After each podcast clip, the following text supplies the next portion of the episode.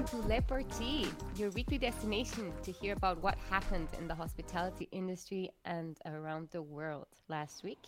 I'm Miriam, and this is Mish. Hello. Um, so what we do for you is we dig through hundreds of different newspapers and uh, YouTube channels and all that kind of stuff, so you really don't have to.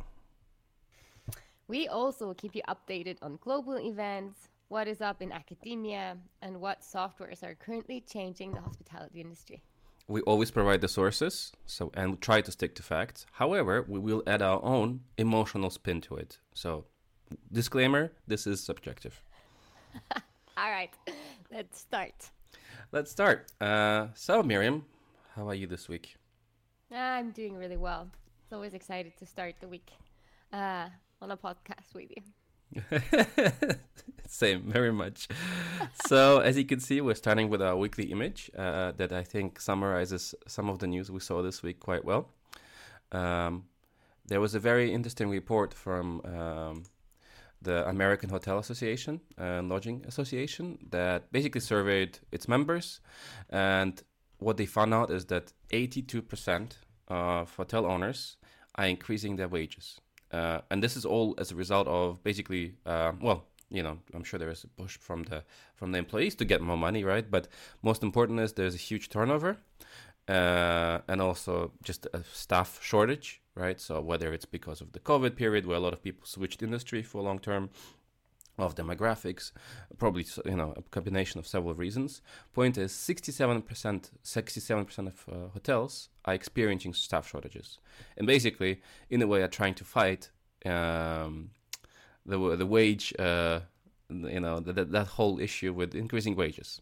Uh, something me and you talked about quite a bit, I think, mm, mm. actually two weeks ago when you mentioned that uh, uh, some of the hotel operators were surprised why people are not honored to work in hotels and just enjoy the experience they have ah. with a minimum wage, right? Mm. So, so, thoughts so far? I mean, I right. I look a lot at P and Ls and and operating operating concepts, and I always look. I mean, also when when you sign contracts, I think, and staffing is already now the highest cost. And everybody tries to reduce that in order to still be profitable to be or to be able to pay the rent or to be able to um, pay the owner's cut so to say. So i kind of wonder whether that has you know a big impact on the hotel as an investment vehicle so to say. Because if hotel operators are not able to be profitable with the amount of rent that they're paying currently um, I think it will be very difficult to maintain the current rent levels. There is an argument to be made, right? If you bring in tech into the whole element, right, you you can hire less people theoretically, and then th- those you hire would be by default more high skilled, right? You need people who can do more, who can be more flexible, who can also work with tech elements, tech tools, right? Mm. Uh, and as a result, you can bring the wages up, right? Hire less people um, and technically maybe even keep the staff sort of uh, section and the P&L smaller, right? So everybody's mm, happy. Mm. Um, now, you know me, I was thinking, will this actually work? So my first response was, hmm, I'm going to go and find uh, an academic paper that actually looks at people. of course and did. And their desires, oh, and their desires to, to do certain things. So I found one I'm very surprised. Yes, yes. People, if the people cannot see, I was just like taking a sip of my coffee, being like, "Okay, tell me about your paper." Yeah, I will. I will. No worries. Uh, I, am very much going to. Um, so, I mean, there's quite a lot of papers, right, on trying to understand what makes people happy.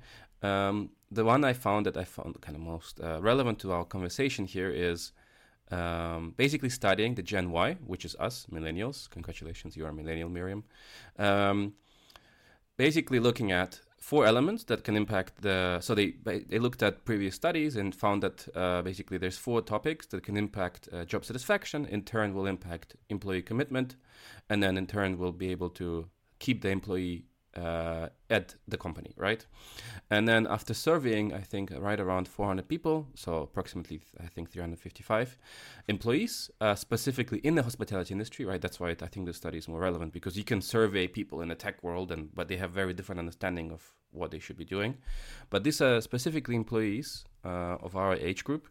Uh, within the hospitality industry. And what you can see here as a result is, first of all, uh, the number one topic that uh, will impact job satisfaction and in turn, you know, allow people to stay at the job, or not allow, motivate them to stay, is work environment. So it's the highest correlation between work environment and job satisfaction. Uh, meaning, you know, uh, let's say uh, your office is not in a cellar and you have a window and you're allowed to eat sometimes, you know, things like that, right? Um, uh, the next topic is empowerment. I think me and you are very familiar, right? Uh, mm. We don't mm. need money; we just need empowerment. Give us, give us more money. Uh, sorry, give us, give us more decision power. And then only after that, and it drops. So basically, half uh, the impact level, half the correlation you can see here. Mm. So basically, pay only uh, has half the impact on job satisfaction as the empowerment and work environment.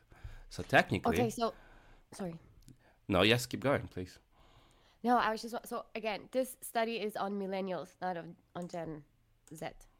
Well, yes, but I, I, I assume, uh, right? We've looked at similar studies before, and I have a very strong suspicion Gen Z or the, the this uh, generation is going to be even worse when it comes to empowerment and giving them power to do things. So, I, I mean, I think I find this very interesting because I think I remember while we were at university, we were often sold the, the point that you know getting experience um, was the most important thing that you can get as a as a young person, so to say, um, and getting the, the, opportunity to do things yourself.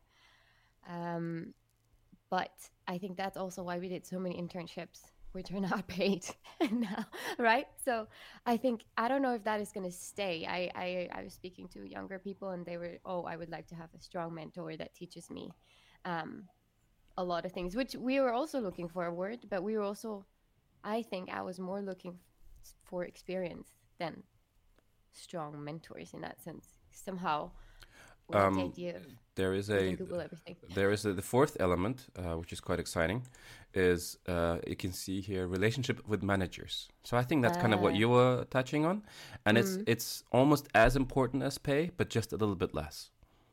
Okay. So just slightly less. So you know the uh, the relationship, the correlation between pay and job satisfaction is zero point twenty one, or you know mm. twenty one percent, whatever, and then relationship with managers is zero point twenty. So technically, pay is a little bit more important. But most important is give millennials decisions to do whatever they want and then just hope for the best, basically.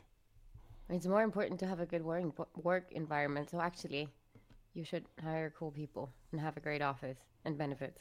That's pretty much what this is.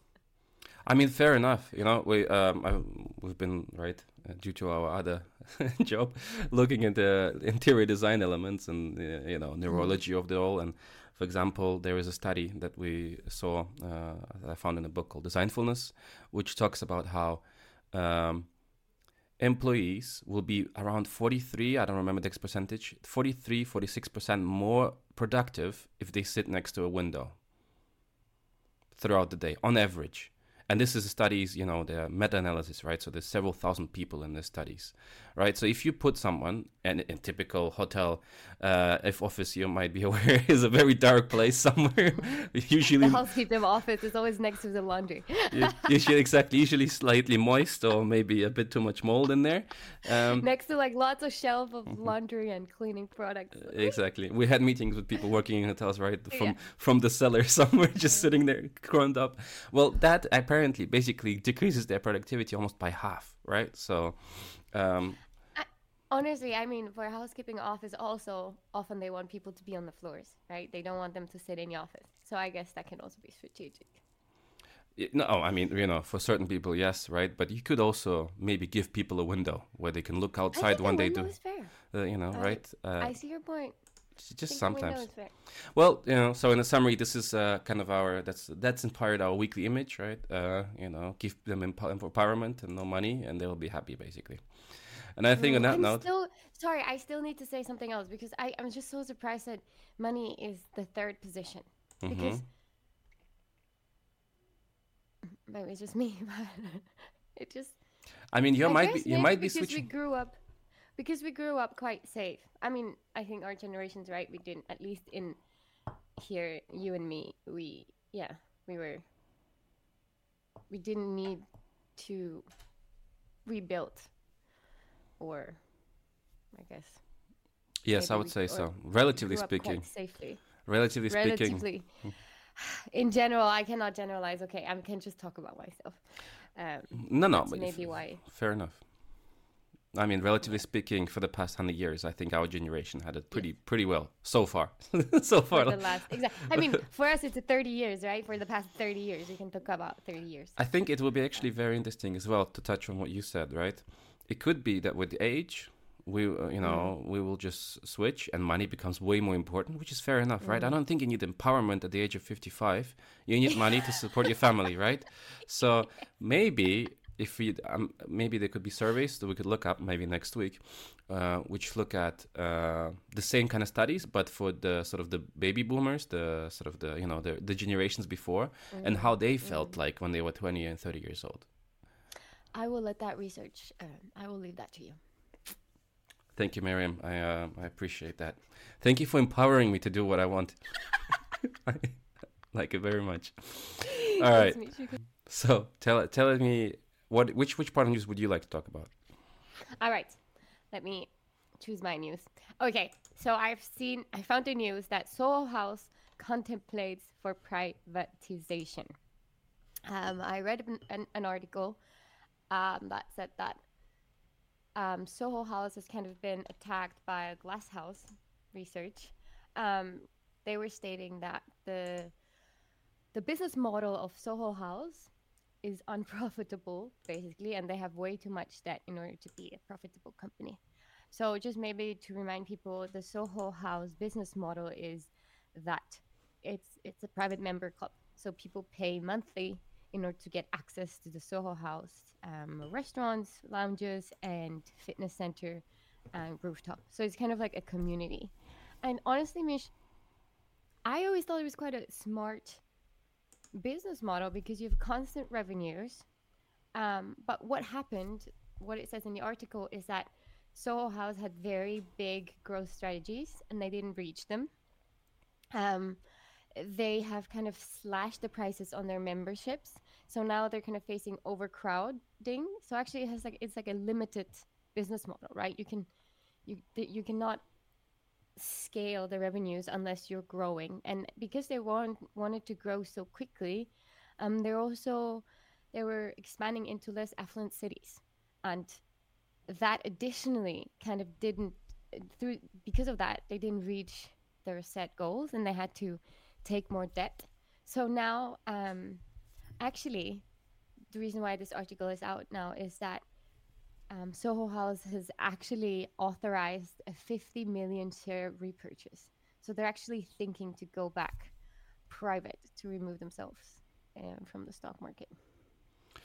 Um, I also when I read that right, it sounded like they just basically did that because they wanted to prove to because there was like rumors that they are kind of going under, and they're like, no, we can just buy back fifty million worth of shares and just you know do whatever we like. We're fine, basically, right? So Oh, you think that's just a, a flex, a muscle flex? um, No, maybe right because the new the, the the skift article mentions that they did that after the there was basically claims made that they're not doing well in terms of uh, bottom Uh-huh. line Mhm.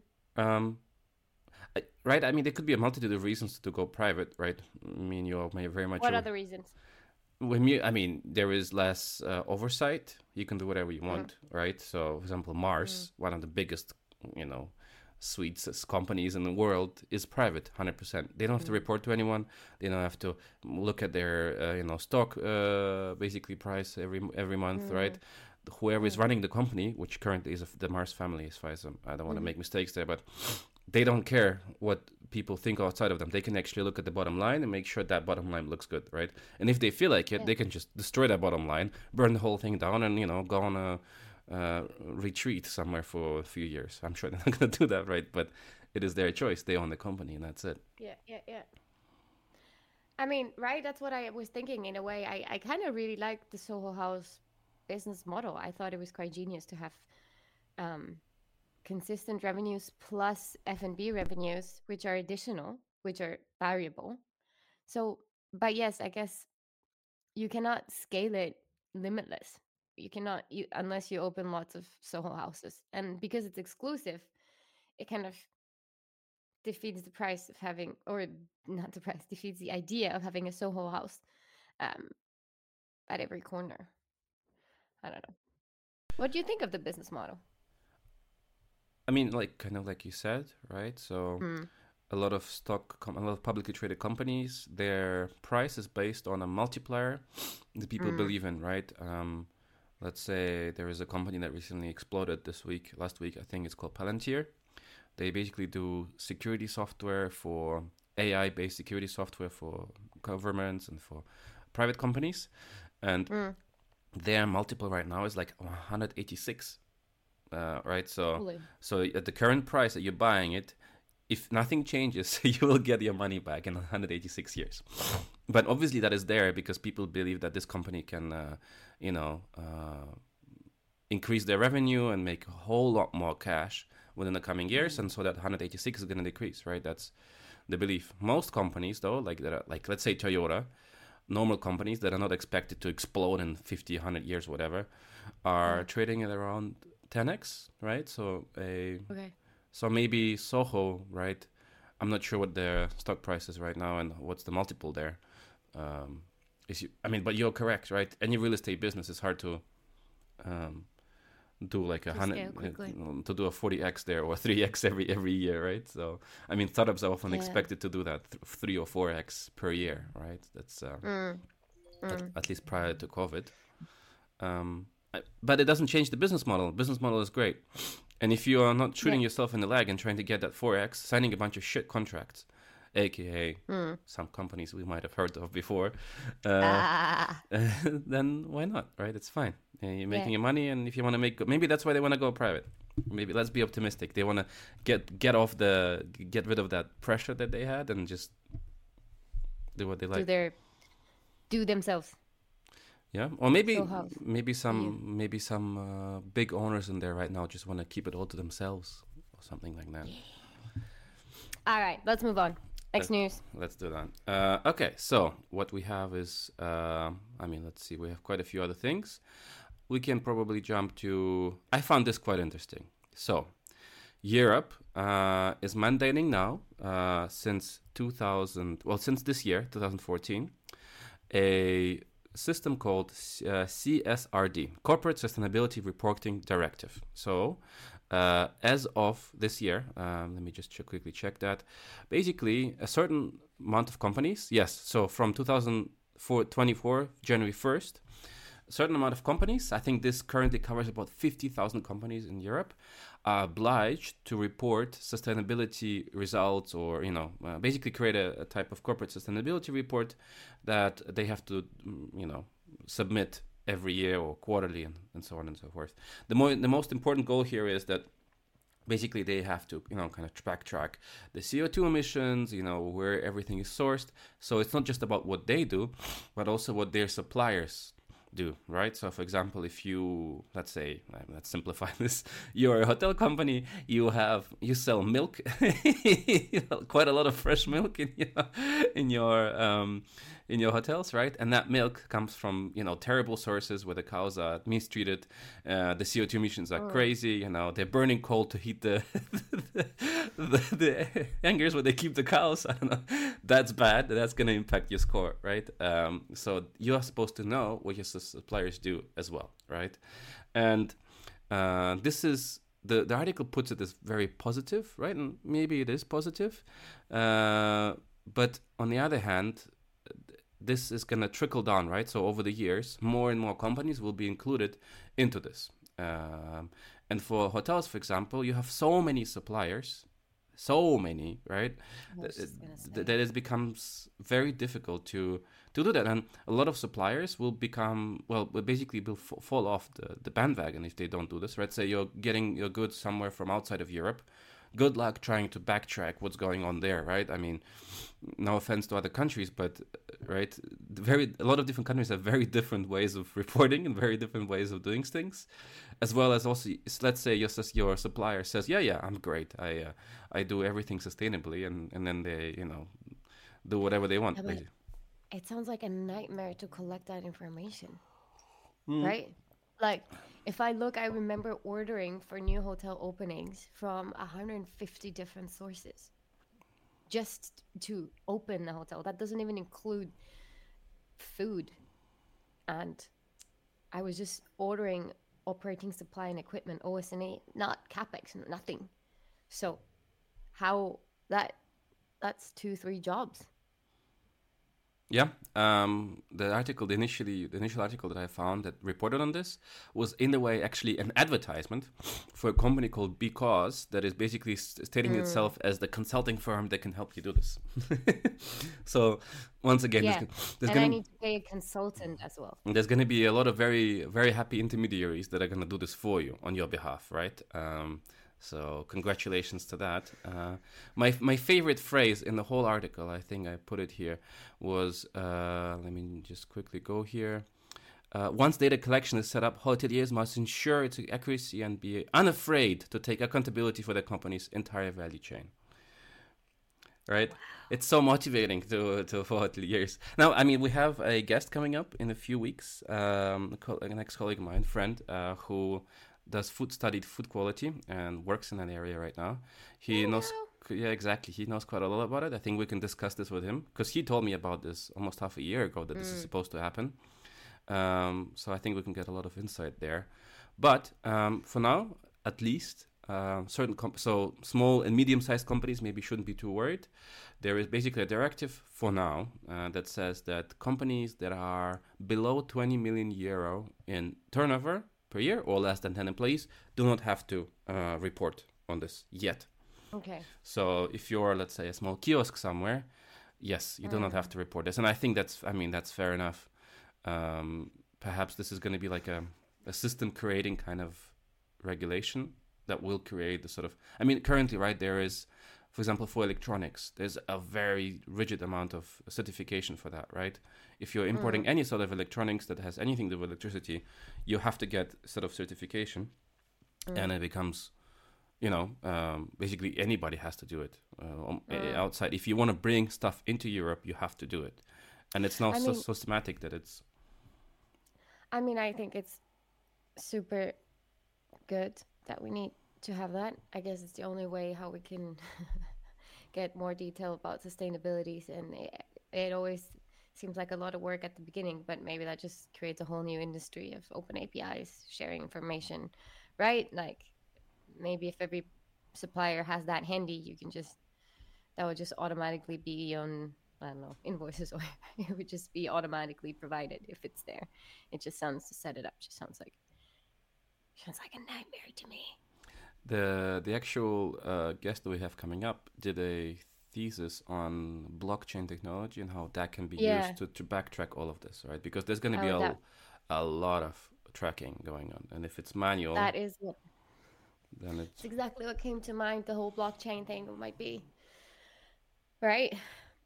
I don't know if this is also kind of a push to move towards blockchain somehow. Perhaps, but in the end, right? If if this works uh, and it doesn't become sort of a gimmick where people can report fake results, and you know, I'm sure there's going to be tricks, you know, on how to uh, make sure something doesn't look as great as it is, right? So, um, nonetheless, right? I let's see, let's see how it goes. And I mean, it's fair enough, right? If you're a small hotel with a few employees, you don't have to do that yet, right? maybe maybe maybe in a few years. But hopefully back by then there's going to be a lot more systems in place that make it easier for you. So yeah. Yes. I think uh, yes, yes. we have um, time for one more piece of news uh, kind of a mix of what you and i brought in together. Uh, yes yes. so. It's about uh, i mean maybe i start and then you you pick it up. Yep. Um so i found an article about um chinese new year i mean china's China, China's Lunar New Year 2020, uh, 2024, embrace, embracing adventure over tradition. And I was like, you know, personally, I love uh, uh, Chinese New Year, Lunar New Year. Um, so we always had the image of right. I think here in Europe of, of kind of Asian travelers that have they sit in a big tour bus and then they go to all the different stations and then they hop off and then they have one day where they just shop until they drop. That's kind of what we had like a stereotypical image of how Asian tourism works in Europe. And I've seen that that is actually shifting in 2024. More influencers and Asian travelers are looking for bespoke adventures, like seeing the northern lights, northern lights, and going to kind of secret places. So that I, I thought this shift was super interesting because that means if people want to attract Asian tourists, and here it says Chinese, um, they need to rethink their business models, right? So I I don't know. I just thought it was super super interesting. It also shows the maturity of the market, right? The, I think that the sort of the the rudimentary version of tourism is you put people on the bus, you force them, and you try to put them as many as, as you can, sort of like sardines in a can, and then you ship them through a bunch of locations, and uh, you make commissions everywhere. Everybody's happy, right? But uh, perhaps this is this shows that um, people are, um, yeah, they want to get more informed yeah. Right? Like they kind of they have done the oh my god, we don't know how to do this. Uh, they actually want to get to know the country. I think the barrier is coming down somehow. And I, I love that. I don't know. This is how I, I feel this is a big change. Uh, the interesting part to me was that I found a kind of the other side of that news. Um, mm. So um, basically, there the European Travel Commission releases a report every quarter on sort of the major sources of tourism to Europe, right? And right, you know, me, you know, it's relevant obviously for European businesses, but also for any anyone else who wants to understand what different target groups want to do. And what the report looked at, there's two topics that I found interesting. First of all, uh, you can uh, basically there is the element of how many people from different countries. So we have Brazil, China, US, Japan, Canada, Australia, South Korea want to do long haul travel, right? And basically, you know, that number goes up and down. During COVID period, that obviously dropped. Uh, now, on one hand, you can see China dropped quite a bit in 2024. So it almost dropped by, I think, uh, right around 14%. So 14% mm. less Chinese people want to go on long haul travel. And perhaps maybe those are the people that, um, you know, uh, don't want to go, were the ones who you know maybe want to uh, go sort of on this booked you know pre-arranged trips through buses and so on and so forth. Mm. um, but nonetheless uh, and then obviously the report and for those who really want to know we, we link that in the newsletter right? Goes into very different um, topics as to you know why people want to travel you know country by country. But as you mentioned there is then a breakdown of basically these different sources of tourists for europe and the reasons why they want to go so as you mentioned, uh, Chinese, Chinese, so 38% of Chinese want to travel to Europe because of culture and heritage exploration, and only uh, right around 16% want to do it because of luxury shopping. So mm. that is obviously, I would say, a win. yeah. So, um, well, for some. I mean, it depends for who, right? Yeah, exactly. Yeah. depends for who. But I think it's I don't know whether it's a win or or a lose. I just think mm-hmm. it's super interesting that that consumer profile is changing, and I and I'm super excited for Europe also to adapt to that to see what kind of offers right? Whether they're able to embrace that consumer change. If if you know if Europeans are are open to kind of cater to that new demand. I I'm super excited to see. I mean, this is kind of jumping on the bandwagon of experience economy, right? We talked about it quite a few times. And also, I mean, technically, this kind of travel is more sustainable, right? Because the money that people spend it isn't going to Gucci bags that are then maybe produced somewhere in China, right? I'm, I'm not saying Gucci bags are produced in China, but you know, a lot of luxury goods are not necessarily produced locally, um, right? They are spending money on local businesses, on uh, local economy, on local foods, right? That's what Yeah. part of that whole portfolio of you know spending. So in in a, in a way, that's the most important thing is how do people travel? What means? Obviously, they have to fly in, right? I don't think anybody in China is going to take a, a train through the Trans-Siberian Express, but still, um, at least the money they will spend is going to be more impactful for the locals. So Yeah. I think the the stereotypes pre- previously were, as you mentioned, right, quite the opposite. so Mm, exactly. so, all right. Oh. I think Nice. I think on that note, Thank you so much. thank you too, Miriam, and I see you soon again. See you soon. Bye bye. Bye bye. Have a wonderful week. You too. Bye.